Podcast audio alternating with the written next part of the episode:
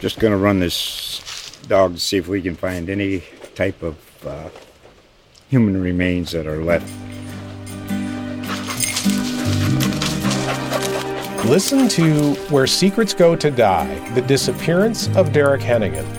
From the Detroit Free Press, a new podcast set in the woods of Michigan's Upper Peninsula. Available on Apple, Spotify, Freep.com, or wherever you get your podcasts.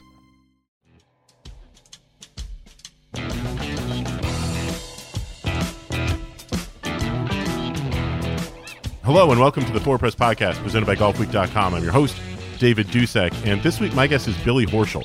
Billy is a five-time winner on the PGA Tour. He's also the winner of the 2014 FedEx Cup and he is one of the first pros that I contacted about becoming a guest on this podcast. And of course, he immediately said yes, gave me his cell phone number, and uh, I'm really excited we were able to work out this conversation that you're about to hear. We touched on a lot of different topics, including Billy's not so silver spoon upbringing in North Florida, about how he figured it out and eventually was able to become successful on the PGA Tour and what it took to do that. We also talked very frankly and openly about how he and his wife, Brittany, came forward and addressed her alcoholism in 2017 and what that did to affect their family as well as his golf. I think it's really fascinating stuff.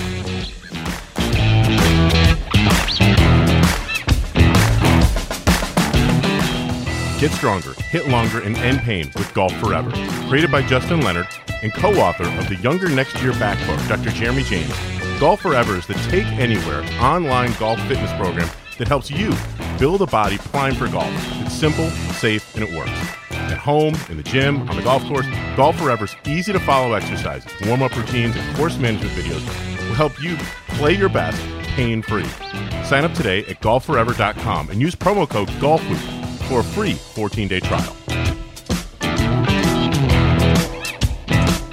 Okay, so I've hit the appropriate button recorder's telling me that's going, and I've been looking forward to this one for a long time, folks. So I'd like to welcome Billy Horschel to the Forward Press Podcast, presented by GolfWeek.com. As just about everybody knows, Billy is a professional golfer out on the PGA Tour, uh, former standout at the University of Florida, a very proud Florida Gator, which troubles me often, being a guy from Syracuse, New York, that I actually now I've known that that Florida has it over Syracuse in football.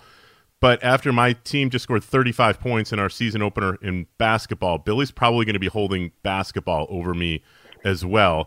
Um, he turned pro in 2009 and has five PGA Tour wins at this point, starting in the 2013 at the Zurich Classic. 2014 was a damn good year, and we'll go into depth about that. Uh, wins the BMW Championship, wins the Tour Championship, wins the FedEx Cup. 2017 Byron Nelson, 2018 Zurich Classic. Um, but what I find most interesting, Billy, and maybe you don't even know this, on your bio on the PGA Tour's website, it says that you're a big lover of real estate and you love to watch the housing market. And if you didn't play golf, you'd be in real estate and flipping houses. Is that true? I mean, do you, do you sit there yeah. and watch like fixer uppers and dream you and Brittany of being Chip and Joanna Gaines? Uh, I'm not sure we dream of being Chip and Joanna Gaines, but I do. Uh, I do watch the housing market uh, especially in Jacksonville area I live and and in Colorado, Aspen, where we spend our summers. And so I, I follow it pretty closely in those two areas. And you know, when I'm out on the road, sometimes I'll look at it around uh, the area that we're playing just to uh, see what's going on with the market a little bit. And I watch a lot of the, those. Uh, you know, whether it's a million dollar listing on Bravo or HGTV, the shows on there. So it's something that uh, interests me a lot. I grew up in the construction industry. My dad's been in that uh, area of work for uh, 50 plus years. His his grandfather was in it. He has two brothers, or all his brothers are in it. The two of them own their own roofing company. So it's something that I was growing, I was born into, and, and been around. And I thought I would never want to do anything in it, uh, just because I was I was the the grunt man, uh, working for my dad sometimes at some job sites, but. Uh, but you know, I, I fell, fell fell back in love with it a couple years ago, um, and on a different level, on a different side of it, where I'm not doing the work. yeah, yeah, Haul, hauling bricks and and lumber and cutting drywall um, is probably a lot less fun than winning golf tournaments and flying around and doing what you do these days. How did you get started in golf? So if your father was in the construction industry and that kind of stuff, where where does little Billy Horschel pick up his first golf club and start to learn to play? So my dad's a very athletic guy. Uh, he played Division One college football. His two brothers played Division One college football. One at the University of Miami, one at University of Cincinnati. So athletics have always been big in uh, that side of the family. And um, my dad, I don't even know how my dad got started. I, I'm probably asked him a couple times. I forget, but none of his uh, brothers played, and his dad didn't play. And somehow he picked up the game, and he wasn't too bad of a golfer. Uh, I think you know. I think at his best, he may have been like an eight handicap, seven eight handicap. Mhm. Uh, but we li- we lived on about two and a half acres where I grew up, and my dad would go out in the backyard when he'd get home from work sometimes and go hit some balls, and and I just followed him out there uh, around the age of three, and, and that's where you know golf got introduced to me, just in the backyard hitting balls, and I played a whole bunch of sports growing up, and, and golf is the one that that won out over every other sport. So I was doing some math, and you've actually got a birthday coming up in early December. You'll be 33, and that's great. And the the thing that depressed me the most, not only I, I knew I was older than you, but you were born the winter after Jack Nicklaus wins his 1986 Masters, obviously at, at, at the age of 46. Who was the guy for you when when you were young and, and impressionable? You turn on the TV and you're watching. I, I was, for example, growing up, I was a Nicklaus guy. Now, my best friend Tom was totally a Tom Watson guy, and that was fine. I mean, they were both tremendous players, Hall of Famers, the whole bit. Who was your guy? So it, I, I tell people there's there's three guys for me that really were the guys I looked up to, and and early on it was Greg Norman. Uh, You know, I, I I just him being a top player there in the early '90s, early mid '90s, and you know doing dueling out and and being. I just love that that the the swagger he had on the golf course, the way he walked. Just he just looked like a badass to me. he just looked like a badass. And then and then it was completely opposite. I had Freddie Couples that I loved because he just out there having a good time, didn't didn't care. It looked like just hitting shots and and and so two completely opposite spectrum Totally. type of players. Totally. Um, but those are two guys I absolutely loved. And then, uh, so when Tiger won the Masters in '97, uh, I was I was what 12 years old. So I that was the next guy for me. And I love Tiger just for the what I love about Tiger is you could see the intensity that he brought to every shot. Mhm. You knew he worked his butt off when he, you know, he gave it all. He worked to a, a thousand percent, you know, on his game, and so that was and the cool factor he brought in. He brought in another cool factor. So all those three guys, I felt like had a cool factor to them, and they all had little aspects that I just loved about their game that I sort of tried to to copy or emulate. At some point or another, when you start to be at tournaments where these guys are playing, you've played in the Shark Shootout, you've obviously played at the Masters, you've done all these things, and you start seeing these guys that when you were younger, like those are your guys. And then there they are in the locker room, whether you're competing against them or they're just around. It's got to be sort of surreal to be because football players don't get this. I mean, if you're a guy who's in high school Yep. or college football player and you go out, there's probably not going to be, or maybe at the very end of some some especially long careers, you're not playing with or against the guys who are your heroes. Golf, it's totally conceivable that a kid who is 15, 16 years old is going to play and potentially compete for a while against somebody who he really admires and idolizes. What how do you get over that and what was that like the first time for example you meet, you know, Norman or Couples? That's the that's the unusual thing for me. I'm not one that that uh am like awe shocked, like oh my gosh, like there's Greg Norman or there's Tiger Woods or Mhm. I'm talking with Tiger Woods or I'm playing against Greg Norman or you know I've never had that. I was never like even to this day. I, I'm, I'm lucky to meet some unbelievable people and some famous people and some really important people. I'm not like, wow, oh my god, like I'm like, what am I? This is like I don't know what to say. I don't know what to do. Like I, I Mhm. feel weird I feel strange. I, I- it's never been that way for me. I, I think it's it's really cool and it's really unique that I have that opportunity. But Sure. I remember meeting Tiger um, 2009. I just turned pro. I got a sponsor invite into AT&T National at Congressional and and I met him uh, after the Wednesday Pro Am in the lunchroom. Just talked to him for a few minutes and wanted to thank him for you know giving me a spot into his event. And you know I, I thought that was a cool moment. Um, but uh, Did he know who you yeah, were? you know I still look. He did. Um, and what I thought was the coolest thing of that is that he was talking with somebody, and Mark Steinberg was there, and Mark Mark said, "Hey, Tiger, Billy Horschel here." Um, so we started talking, and Tiger goes, he he he rattles off a couple things I did in college and what Oh, I did in Walker. Cup, and I'm like, dude, this is pretty unique because Mark Steinberg literally just introduced me five seconds ago. Didn't tell him anything. Didn't he didn't know I was going to be meeting him today. Mhm. Um, and so for him to rattle off a couple things I did in college, I thought that was that was what sh- shocked me, and I thought that was really unique that that he would remember, you know, that you know obviously Yeah. being talked, to, you know, doing when they were thinking about giving exemptions and hey, Billy did this, this, and this, and this college. For him to remember that, I thought that was awesome That's a cool. and yeah, I thought that was really, really cool thing in it. Um, so yeah, but I mean nowadays, like even I'll go see Greg here, um, or I saw Greg Norman uh, about a month ago. I did a, a Bahamas uh, pro am charity event with Justin Leonard and Brad Fax. I A lot saw of that. pros Yeah. were down there Yep.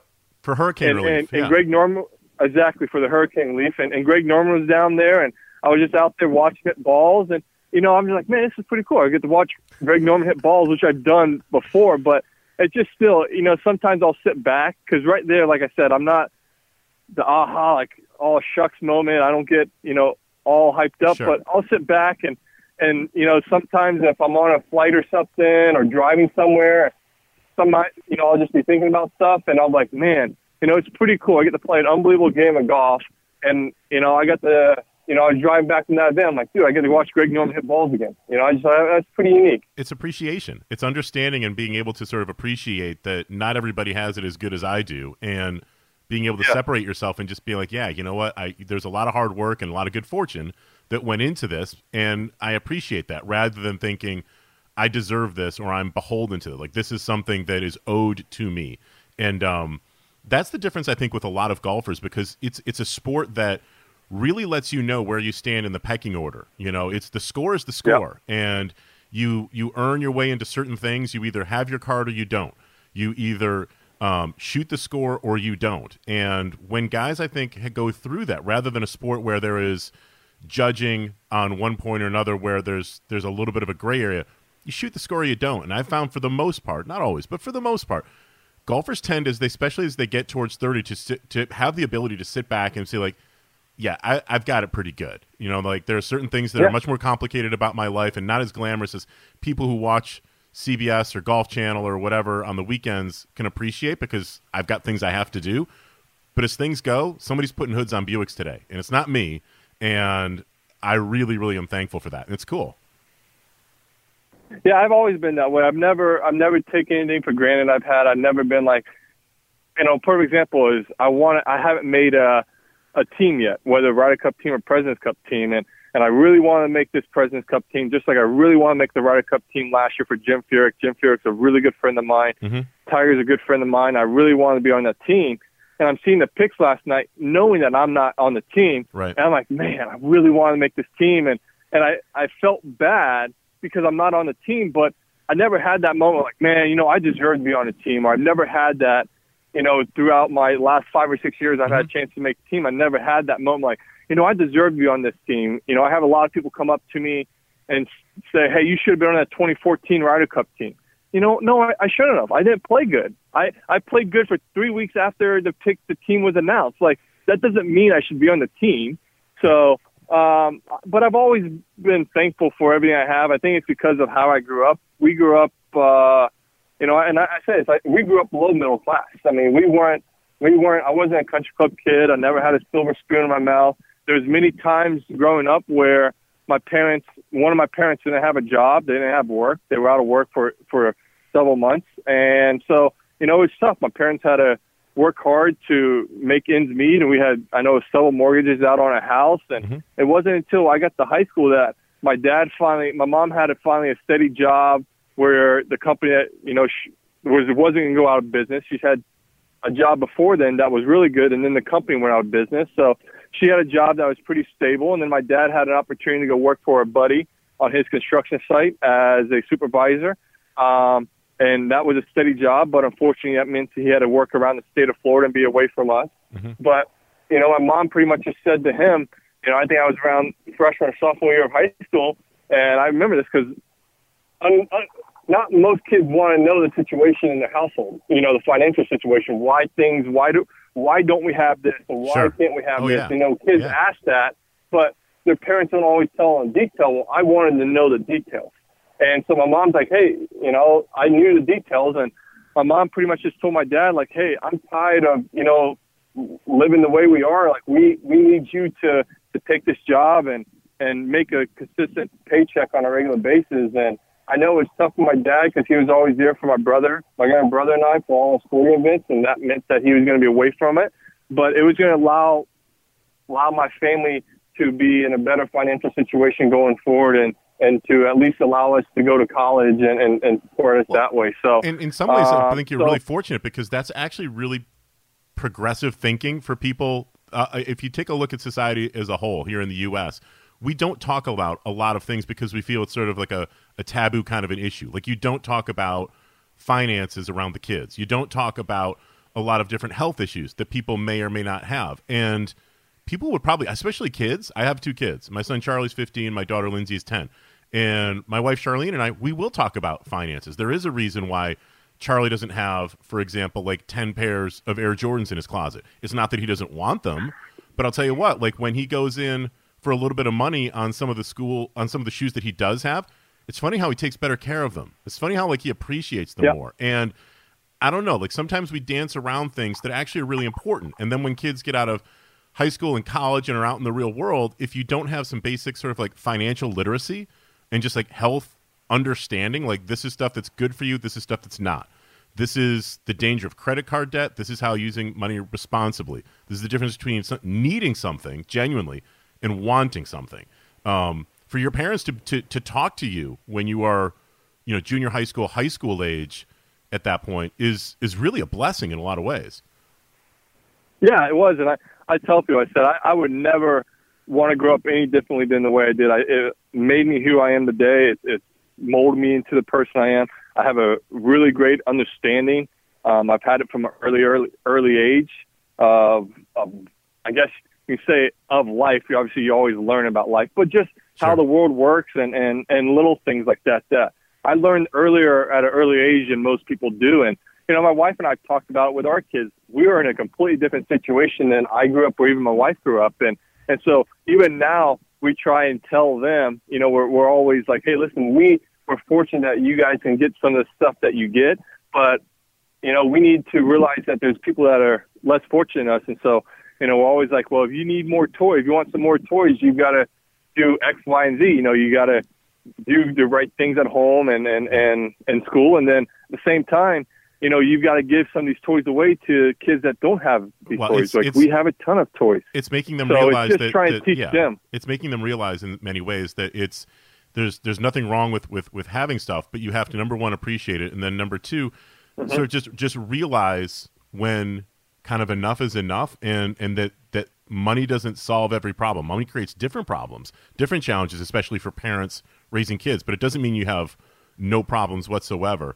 Um, hey, when did you realize if that was your background? When did you realize that golf is not just a way that potentially like you could be really good, but it's it was actually potentially going to be a way that you would make a living. When did you realize that being a pro might not just be sort of a pipe dream, but but could be a reality for you? So I realized that uh, after my freshman year of college, I qualified for the U.S. Open at Wingfoot 2006, and I went up there. Um, I missed a couple a couple shots. I actually played really good the You first time. decent. I shot five over. Yeah, you played decent. Yeah, I, I shot five over the first round, but I was five over after three holes, and so I I I made 15 straight pars. I didn't make a birdie the next fifth uh, coming in, so I was five over after three. Shot five over the first round. Um, was in a really good spot to make the cut, and then I just didn't play well the my second nine holes of my second round, and that's just a learning experience. I you know first time being in that stage, first time you know playing a golf course of that difficulty.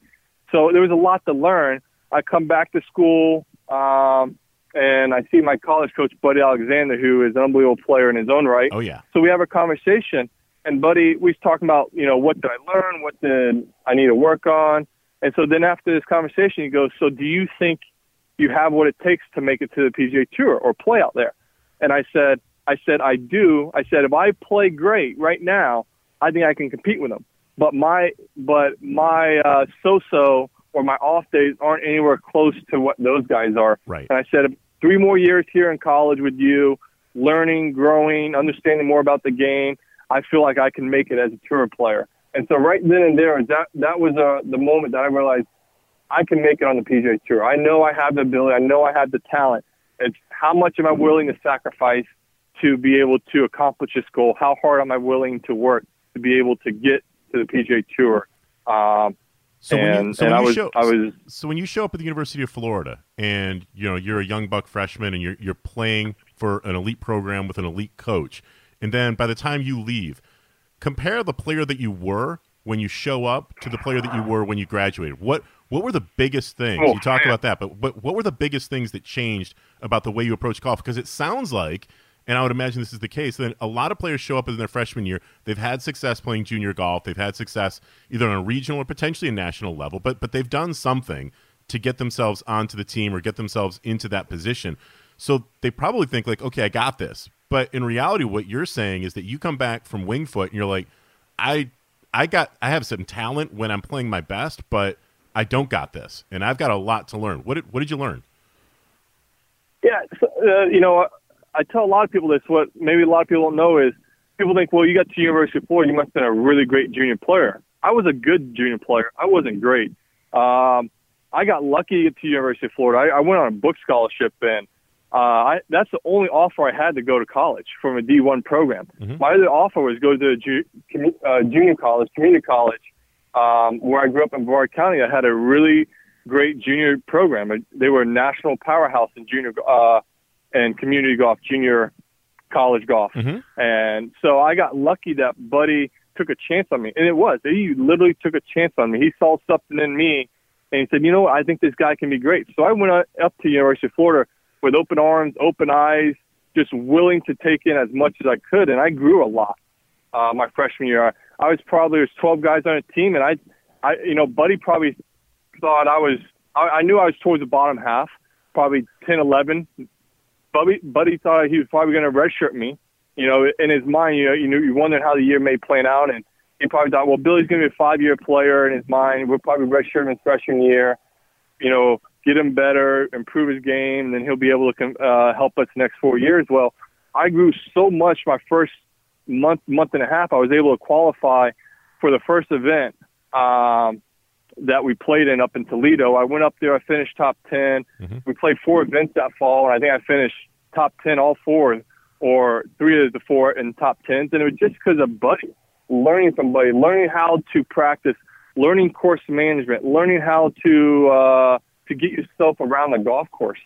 So the player I came in as a freshman to how the player that left the University of Florida as a senior, I mean, it's it's miles and miles apart. I mean, it's it's uh, there was a massive transformation there that uh, that was done in those four years. So, I mean, it was it was uh, it was a lot of hard work. It was a lot of buddy in there, a lot of uh, some other people being involved. But I mean, to say that the player, I mean, I, it, it's tough to compare. I would say I was a really good uh, junior, a solid junior player that you know could could shoot on the par. Um, you know, when on a somewhat regular basis, not, but he would always have some bad rounds to leaving into college as a guy who who can shoot regularly on the par, and his bad rounds now are maybe even par or a couple over par. So So, so, so uh, then you, you turn. What was interesting to me is in listening to you sort of explain that is is that you know your your your bad rounds get better. You figure out a way to take maybe not your best day and turn it into a score that's not going to shoot you out of contention, or at least is going to keep you hanging around. When you turned pro in 2009, I had to go back and sort of do a little bit of hunting around for this. Um, you were you come out, you play some events on. You know, it wasn't even the Korn Ferry, the Web. It was probably the Nationwide Tour. I would imagine at that point yeah, nationwide. and and you're not doing too much early on 2012 in the PGA Tour you get yourself out there you you played 25 events in 2012 you missed 14 cuts but what was fascinating to me is that the next year 2012 you played 17 events you missed only two cuts what what happens like what was the switch or what was the thing that happened to you where you didn't have the consistency um, or weren't able to get it done back at, at that point but then in 12 obviously you you find something or figure something out that that allowed you to play golf and, and really solidify your spot on tour? You know, for me, it, it's I think there was a couple of different things. One thing was that I put a we all every player says they put a, a, a ton amount of pressure on themselves, um, but I would say that I probably am one of the top guys that put the most pressure on themselves on a regular basis to perform um, at a level. And I and I do that because of just uh, how hard I work and what I expect of myself. Something that I've always been that way. I expect perfection. I am perfectionist by nature, and so I would say in 2011 I was trying to be perfect. I thought I had to be perfect to play well. Mm-hmm. Uh, and and as the end of 2011 came, I think I played better at the end of 2011. I realized I don't have to be perfect to play well and to be able to compete out here with the guys. I have the talent that when my game's off, I can still be able to compete and still be able to contend for tournaments. And that's what happened in 2012 is perfection wasn't in my mind. Perfection, uh, you know, I, yeah, I try to strive for it, but it wasn't, I didn't, I wasn't trying to attain it. Um, is, is what I tell people is you can strive for it, but trying to attain perfection, mm-hmm. that's that's where you get in a dicey situation. And so 2012 was just being a little bit more comfortable with if things aren't going well, figure out a way to get it done. It's so hard to learn. I think that it's got to be something that um, is you grow up and and you watch from outside the ropes the players on the PGA Tour or pretty much you know wh- any sport. You assume that the people you see on TV playing the game whatever the game is at the highest level that that they do everything right that that every play every pass that's thrown every shot that's taken all those things like they they're purposeful and they they've got it and it's totally understood and the execution's always going to be what they intended it to be. And and what you come to understand and especially when you you watch enough golf then from inside the ropes and experiences that that there's so few shots that that I would imagine you'd say you're a perfectionist that you would probably hit even on your best day. So few shots you say that's absolutely perfect. You know that there's going to be some where you really yeah. nut a drive and it's just right, or you just walk up, you take a look at a putt from a couple different ways. This nice 15 footer, you strike it and it's exactly the line and exactly the speed that you intended, and it goes right in the heart of the cup. That happens so few, so many fewer times than people appreciate that it's almost like this epiphany that a golfer has to have to reach whatever the level is going to be. For me, it was you know breaking 80. It's like I don't have to hit 18 greens and make every putt to break 80. Far from it. But for you, because at this point then it's your livelihood. It's it's the the fulfillment of what I'm assuming was you know you wanted to be out there. You talked to Buddy, you're playing at Florida. This is the aspiration after Wingfoot. To to tell Billy Horschel at, at age 23, 24, 25, hey, look, you're going to make bogeys. It's cool. Just don't rattle off 10 in a row, hopefully. But, like, nobody's perfect. Yeah. It's got to be a it's going to be a really hard lesson to learn.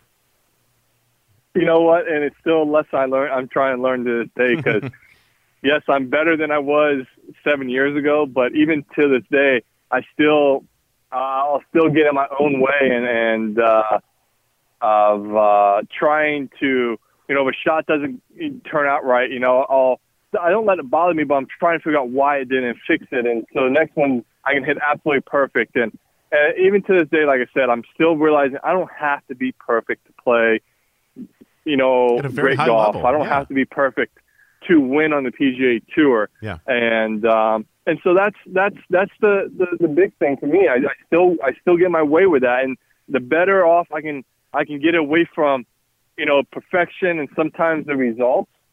Uh, whether it's the result of a shot or the result of a score or the results of of a finish of an event, the more I can get away from that and just focus on to what you know, trying to get better each and every day, and and something I've always done, try and get better each and every day, but also figure out what you did well that day and just focus on that at the end of the day. Don't focus on if something went bad or anything else. Figure out what that one thing you felt like you did really well and just build on that for the next day what do you remember about the 2013 Shell Houston Open? And I bring up that tournament because number one, it's the start yep. of a really good streak of golf for you at that point, and that's probably mm-hmm. the first really big check that you earned out there. You you had had Correct. some good results, yep. but but that was the cows. What do you remember about that week?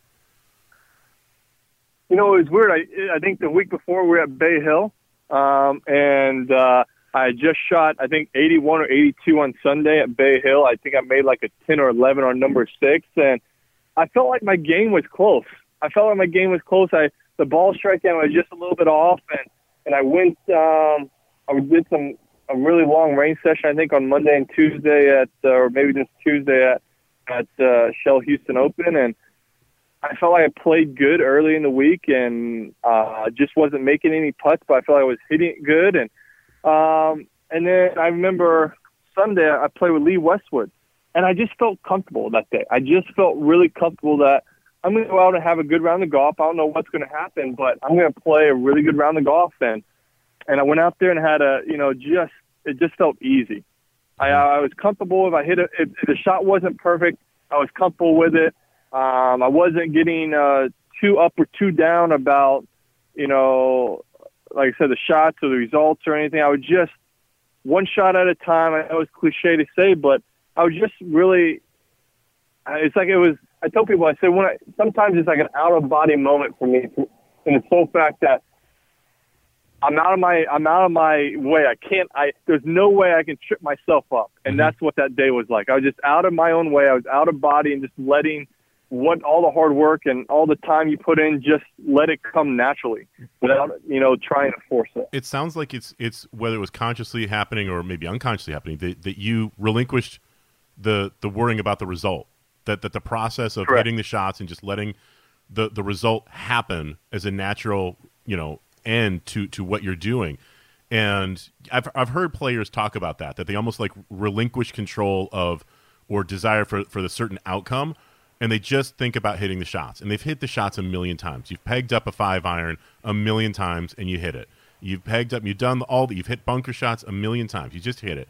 And when they can do that, it's almost like they come, as you just sort of described, this very relaxed. Some people used to call it the zone. You'd hear guys talk about that.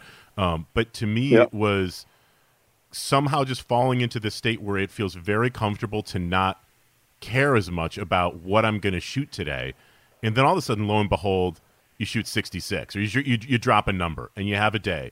And wouldn't it be great to be able to do that a lot? I mean, certainly. Um, you found it, and this, I guess, would be the natural next question. In 2014, you didn't have a top 10 after the U.S. Open, but then you end up tying for second at the Deutsche Bank you went to talk about getting hot and, and getting into the right mindset at the right yeah. time. You win the BMW, you win the Tour Championship, and the FedEx Cup. Was it the same thing that basically happened, or, or how do you? I can see that sort of mindset being for a round or two rounds. You fell into that for the better part of a month. What what happened there? You know, I, I I've uh, throughout my career, I always seem to get in runs where, um, whether it be for three, four, you know, six week stretch, you know, maybe three out of six weeks, or four out of six weeks, whatever it may be, you know, a good period of stretch where I just continually play well. I'm up in the top 10. I may win an event. You know, it, it's just something that I, I've always been able to do. And I think once I get in that, that, you know, non-caring mode and not non-worrying about, you know, if my swing's perfect or am I hitting every putt the way I want or the result of the event, you know, and I'm more just worried about just being out there and playing good golf and trying the best I can and, and focusing on that, um, then then I just that's when I just tend to play well. and I'm able to carry that on. I know a lot. That's one thing I've always I've I've uh, I'm always curious about because I see guys and they play really well one week and they go out the next week and miss the cut. And I'm like, how's that happen? because for me, if I play well, then I'm like I'm going to play well next week because I'm like I know I'm playing well all I got to do is do exactly what I did this week and not and not try and do anything more or anything less. Right. Just go out there and let the shots happen. And I get in that that great mo that great uh, that great spot, that great mind frame, whatever people want to call it, and I just let it happen. Um, one thing I've always done in my career is I've always, whenever I've been up near the lead or have a chance to win, I've always played really well. Uh, I've never really backed up, uh, and I just think because I, I, I'm comfortable in that situation. But at the same time, I know I'm playing well, so there's no reason for me to overthink anything um, well, out on the golf course. Like if I hit a bad shot, I don't have to like, why to hit a bad shot? Well, no big deal. You're hitting it great. You're gonna hit the next one good. So that's the way it is. It reminds me of a quote uh, I had a chance to talk a long time ago with with Billie Jean King, being being sort of a tennis guy, and she was sort of talking about the same thing. And it, it was remarkable to listen to her basically sort of summate that um, you always want to change a losing game plan, but you never change a winning game plan. And it sounds like such yeah. an obvious thing, but you see guys, you know, they'll they'll have some success and then they make changes. And and I get if you, the aspiration is to get even better. Tiger has talked about that. You know, like why after having so much success early in his career does he go through swing changes and go through different coaches? Like, well, I'm trying to get even better than I was the other day. I, I get that, but but to what to your point, if if you're doing something really well, if you're on a hot streak, if if you're shooting low scores and things are going good and you're in a good mindset, like I, I just don't mess with it. Like you're finally where you want to yep. be. Um, I'm not saying to, to stop practicing. I'm not saying to do whatever, but like whatever you you've been doing, keep doing that part. Don't don't tinker around or mess around too much with it.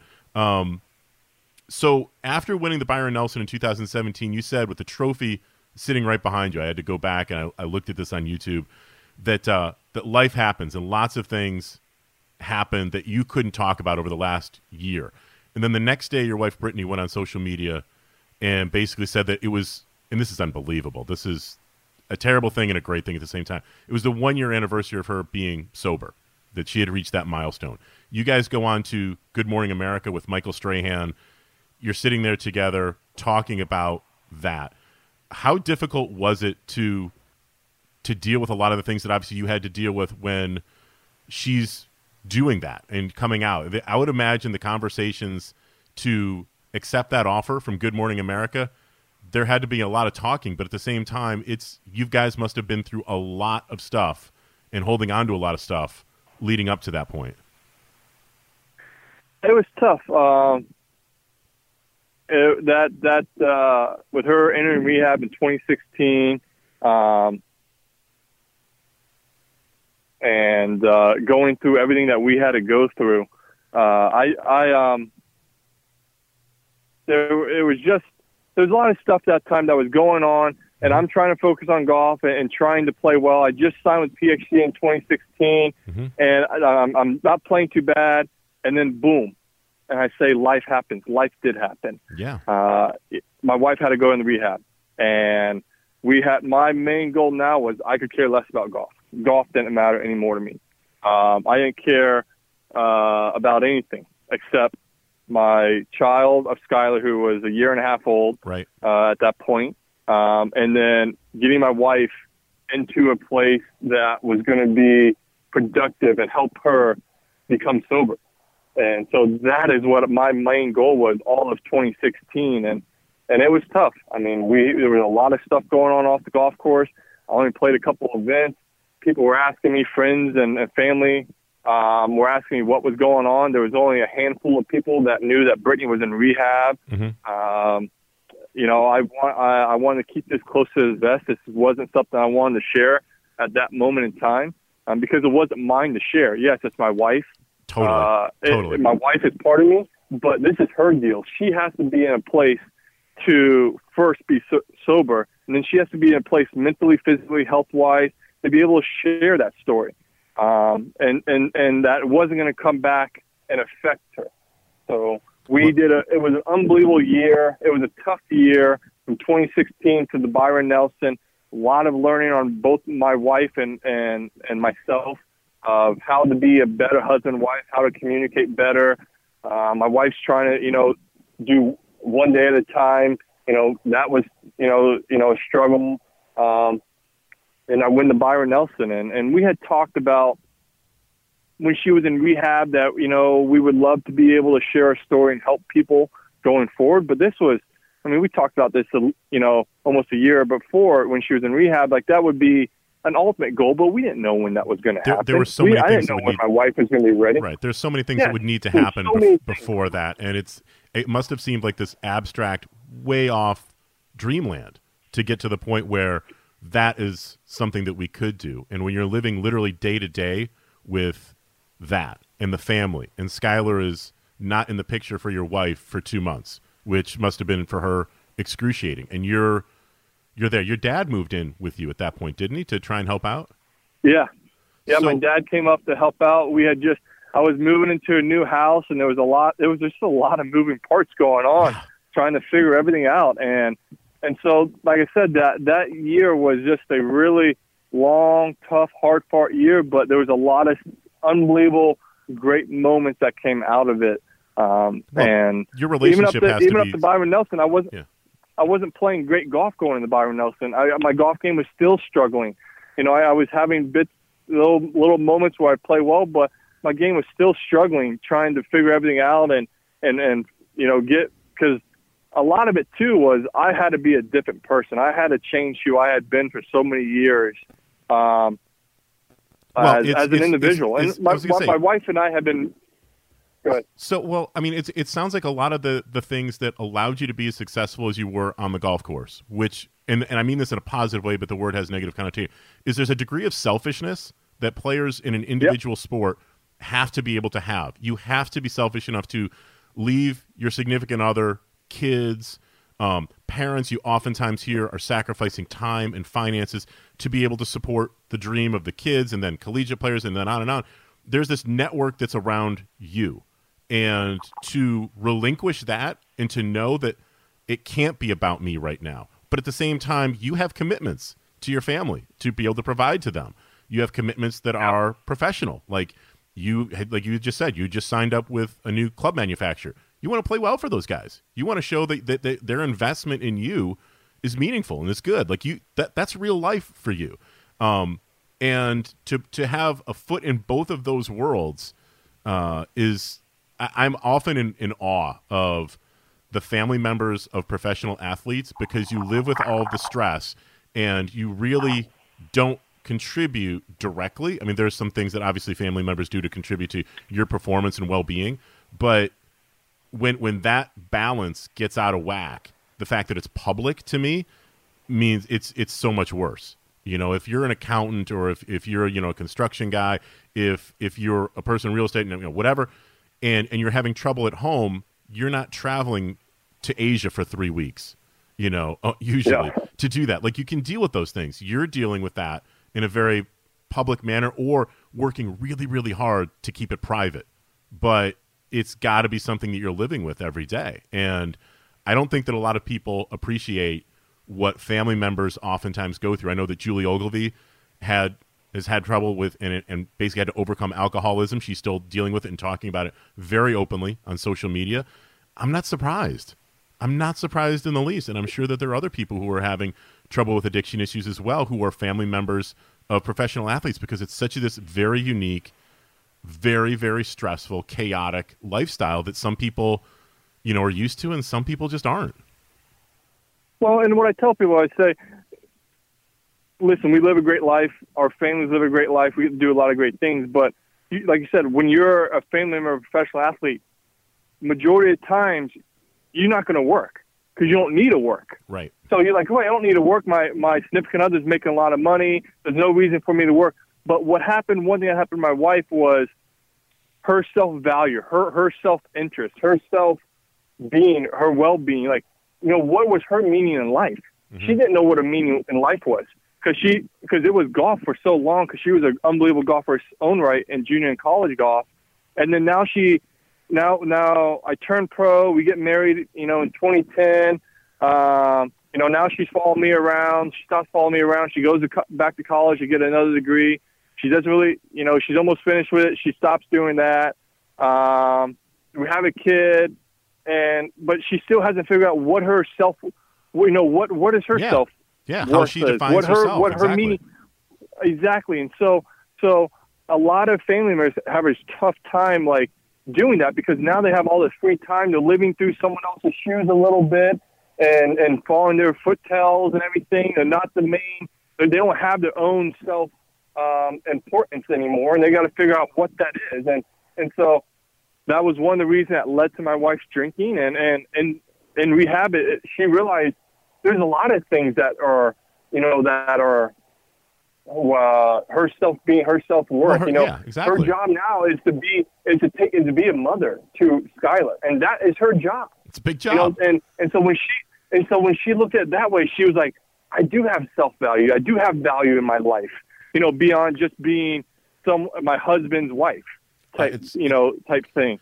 So it's such a great. It's so tough for these these uh, you know family members. I understand. So that's why sometimes when you know, some of these kids come out on tour and they get married and their girlfriend, you know, or their girlfriend or their wife wants to start traveling and they're going to quit their job. And I'm like, hey, I'm just telling you, just be careful. I just want to make sure your girlfriend or your wife or fiance knows, like, she's on your coattails. That's what she's going to feel. She's going to have something that brings meaning to her life. Yep. What brings worth to her life? She's got to figure that out. And I, when she does that, that that helps everybody out because now when if she doesn't have that, when they're out on the road and she's like, you know, like oh, just ano- you know, yeah, we're at another spot and she's doing another wives event, but beyond that, there's nothing more for her. She's going to start feeling depressed possibly. So now she needs to figure out something that brings worth to her meaning in life. And whatever that may be, she's got to figure it out. And that may be, you know, being more a part of a charity or being more a part of the Wives Association or doing more at events or when you're at home and she's at home, she's got something at home to be that brings meaning to her life. Mm-hmm. Because that is going to make the relationship stronger. And it's going to allow you to be more comfortable and not have to worry about, well, what is she doing today or how can I make her feel good that she's doing something or helping out? I mean, it, it's a tough, it's a tough struggle. And, you know, it's, as we all say, yes, we live a great life and people can see, you know, what they see with their eyes, but they don't know what they see behind closed doors. No, it's, And for my wife and I, it was a tough one. And so for us to share our story, one reason we share our story is is to be public about and help people who are dealing with with addiction, especially wives, especially mothers that may be stay-at-home moms like my mom, like my wife, and may not have that meaning in life, and they don't understand, you know, what's my meaning in life? I don't have a job anymore. I'm just a stay-at-home mom taking care of kids. Well, that is your meaning in life. Your job is to be able now to give your, you know, be a, the best mom you can be, and and and do whatever you can for your kids. That is your job. Look at it that way, and, And that that- is your meaning in life. and that and that job has value and worth. That's not. It's it's one of those things where my wife and I have talked about this, where it's like, you know, the idea of like wh- whether it was like in the fifties and sixties. Uh, what is your profession? I'm a homemaker, you know, or I'm a mom. Like, Yeah. mo- mom is a big job. Mom is a big, huge, and or if it's a or if it's or if it's a stay at home dad. Either way, raising kids. Taking care of a house is a full time big job. And it's something that somehow or another, I don't know when it happened, it became something that socially, uh, again, not whatever, it, it became something not necessarily that we look down on, but but you almost take for granted. Like, well, of course, like that's the Yeah. thing. But like, what else do you like? What's your really your career? Well, tell you what, running the household here at, at our house in Connecticut, that is a full time gig, and it's something that absolutely should be valued and admired. It's not something. It's like, well, he or she is is not working; they're just a stay at home parent. Are you kidding me? exactly. I mean, people don't understand. It's tough. It's tough. I mean, yes, it may not have a financial dollar amount. You may not be getting a weekly paycheck for what you're doing, but there's so much more meaningful uh, importance to doing that. I mean, I, I, I tell people, I say, when it comes to my house, when I come off a tour and I come home, I'm I'm not in charge. My wife's in charge of my house. She tells me, you know, what's going on with the kids, where I need to be. You know, we talk about my schedule that week and, and how I can help out. Like, I'm not the one in charge of my house. She runs my house. She knows all the bills that has to be paid. She knows I don't know any of this. I don't want to know it. I let her have it because it makes it easier for me to focus on what I need to do. So, I mean, it, it is a full time job that has a tremendous meaning. And I, I think, you know, when, when people can realize it that way, that you're raising kids, yes, they're your kids, and you think, well, I'm supposed to raise them, my kids, but you're influencing your kids as every they grow single up. day. You're, you're, every you're- single day with everything that you do, you're, you're influencing those kids. They are watching. They are little sponges. And now that Charlie, for example, is 15 years old, and, and it's funny, we're reaching that we're good buddies kind of thing, and, and, and, and which is great. And my relationship with my 10 year old daughter, thankfully, is, is fantastic. But everything, when they're little kids, they're to- they, the sponge thing never goes away. They're always aware of the words you choose, the actions you take, the way that you handle yourself, the way that you go around. I make sure that my kids see me working. I make sure that they see me out in the yard Yep. doing stuff. They're very aware that like when I have to go to a PGA Tour event, I'm on a plane that leaves usually at like five thirty or six in the morning. Do I want to wake up and do this? No, but it's my responsibility to make sure that I'm packed, ready to go, everything's done. Just like little things that we don't think about. They're aware of that stuff. Um, they totally take on those things, and that's that's part of the job is, is is setting the example for the kids. So it's it's a big deal. And you know, I I, I look at it I look at things in a big picture, how everything can possibly influence. And in situations we're having in today's world, where you know, with some of the millennials and everything else, I'm like, man, you know what?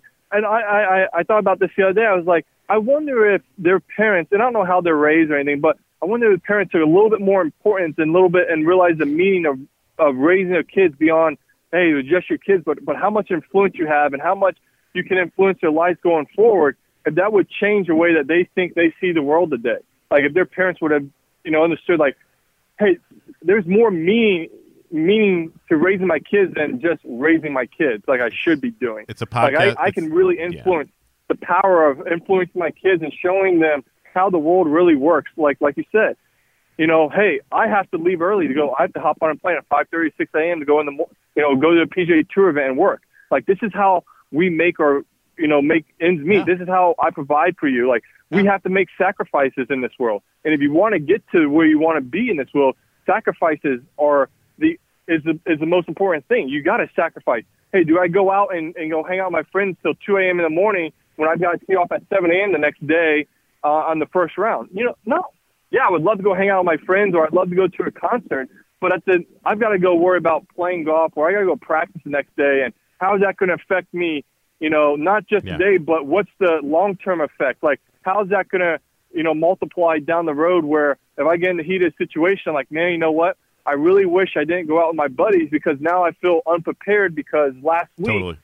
you know, I, I should have spent more time practicing and hanging out and drinking with my friends or whatever whatever the issue may be. Like making sacrifices to be able to do what you want in this world is is the most important thing. And it's it's, know, understand, it's understanding the value of the long game. Is is the is yeah. is just the whole appreciation and understanding of the long game. Uh, speaking of the long game, you've given me a whole bunch of your time. I just want to finish up on a little bit more golf stuff and everything.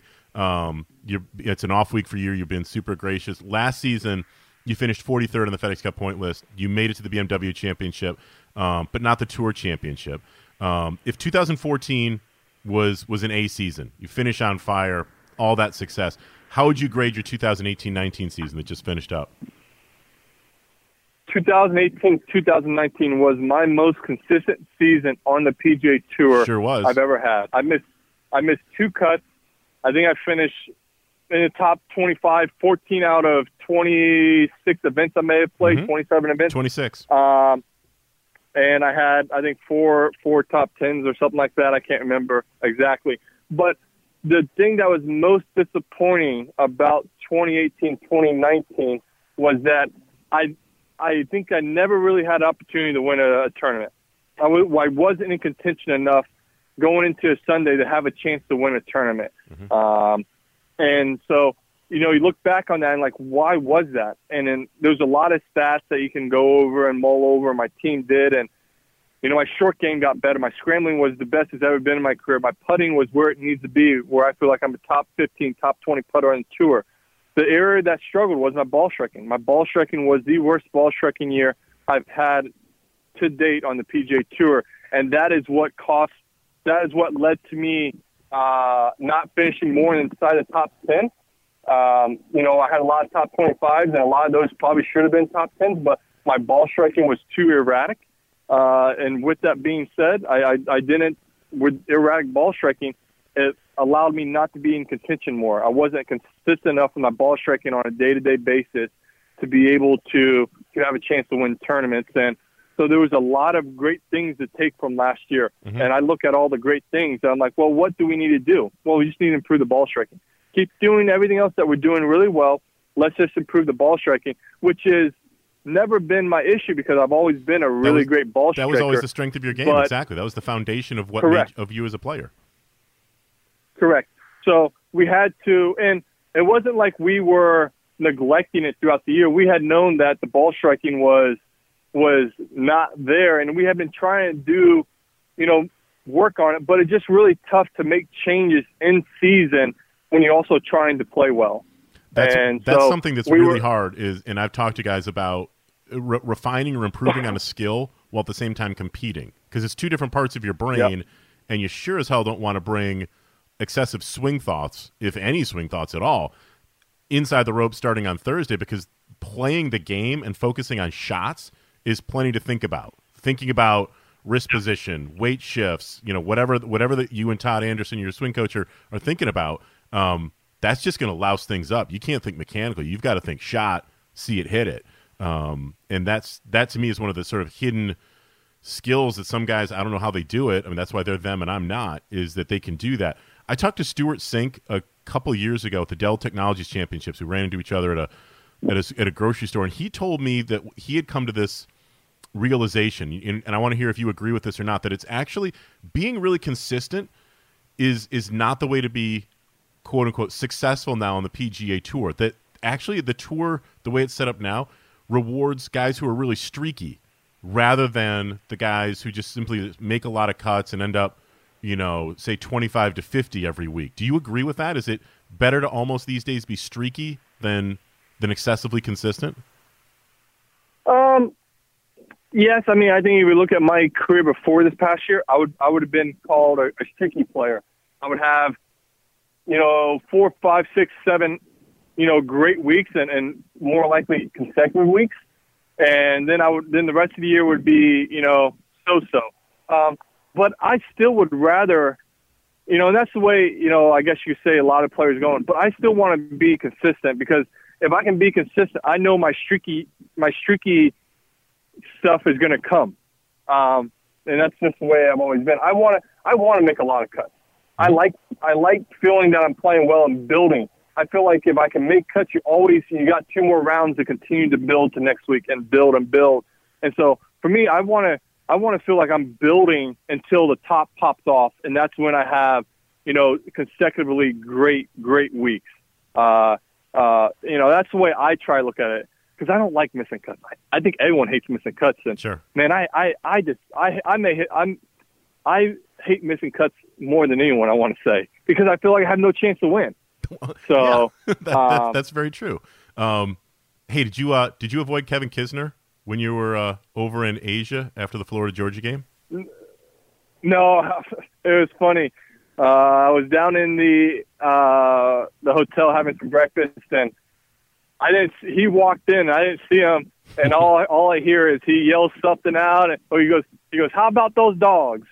You know, in that southern drawl of his, and yeah. out loud, and everyone heard it. And I just started laughing, and and I was like, "Man, look at that chest all pumped out." I I said, you know, you you can guarantee you're going to shoot five or six hundred a day, and he actually shot five over, I think. So uh, maybe he was a little tired, a little all the adrenaline came out after beating us. But no, I, I saw him, and yeah, that was always tough to to lose to Georgia. Well, I, uh, you know, it's I see those guys enough, and I have to hear from them. They don't let they share the make they let me know about it every time I you. see them how we played. Yeah, they, they, remind me a they lot. Will, they will remind you. How was it when you and Brittany went out onto the field? I saw that you guys were out there not too not too long ago, and you were out. It looked like on the fifty yard line, stands were filled with people. That must have been pretty yeah, wild. Yeah, so we we did uh, Mr. Two Bits, which is a tradition at the University of Florida, um, started by George Edmondson almost 60 years ago, probably probably about 60 years ago. Um, yeah, it was unbelievable. As I say, I don't get uh, like all caught up in an all, uh, all shucks moment. That was the first time I've ever done it. I was nervous. Um, you know, I don't get nervous very often, and that was uh, I was the most nervous I've ever been in my life uh, doing that because it's just an iconic thing in the University of Florida history, especially football, and and you don't want to mess it up. You want to do it right, and it was exciting to do it with my wife Brittany. We had a fun time, and uh, it was something. It's one of my one of my biggest and top moments of my entire life that I've ever done. What happens if Skylar tells you in a few years, Daddy, I want to go to Florida State? Yeah, that won't happen. she, I, I no, it don't happen. Well, See, I'd rather I'd rather have her go to Georgia than than Florida State. Let's wow. just say that. wow. Okay, so yeah. that I assume then that uh, November 30th is circled on the calendar at the Horschel House. Billy, I really appreciate you giving me lots of time. Yeah. It's always good seeing My pleasure. you. I will uh, I will look forward to seeing you out on the PGA Tour. Thanks a lot.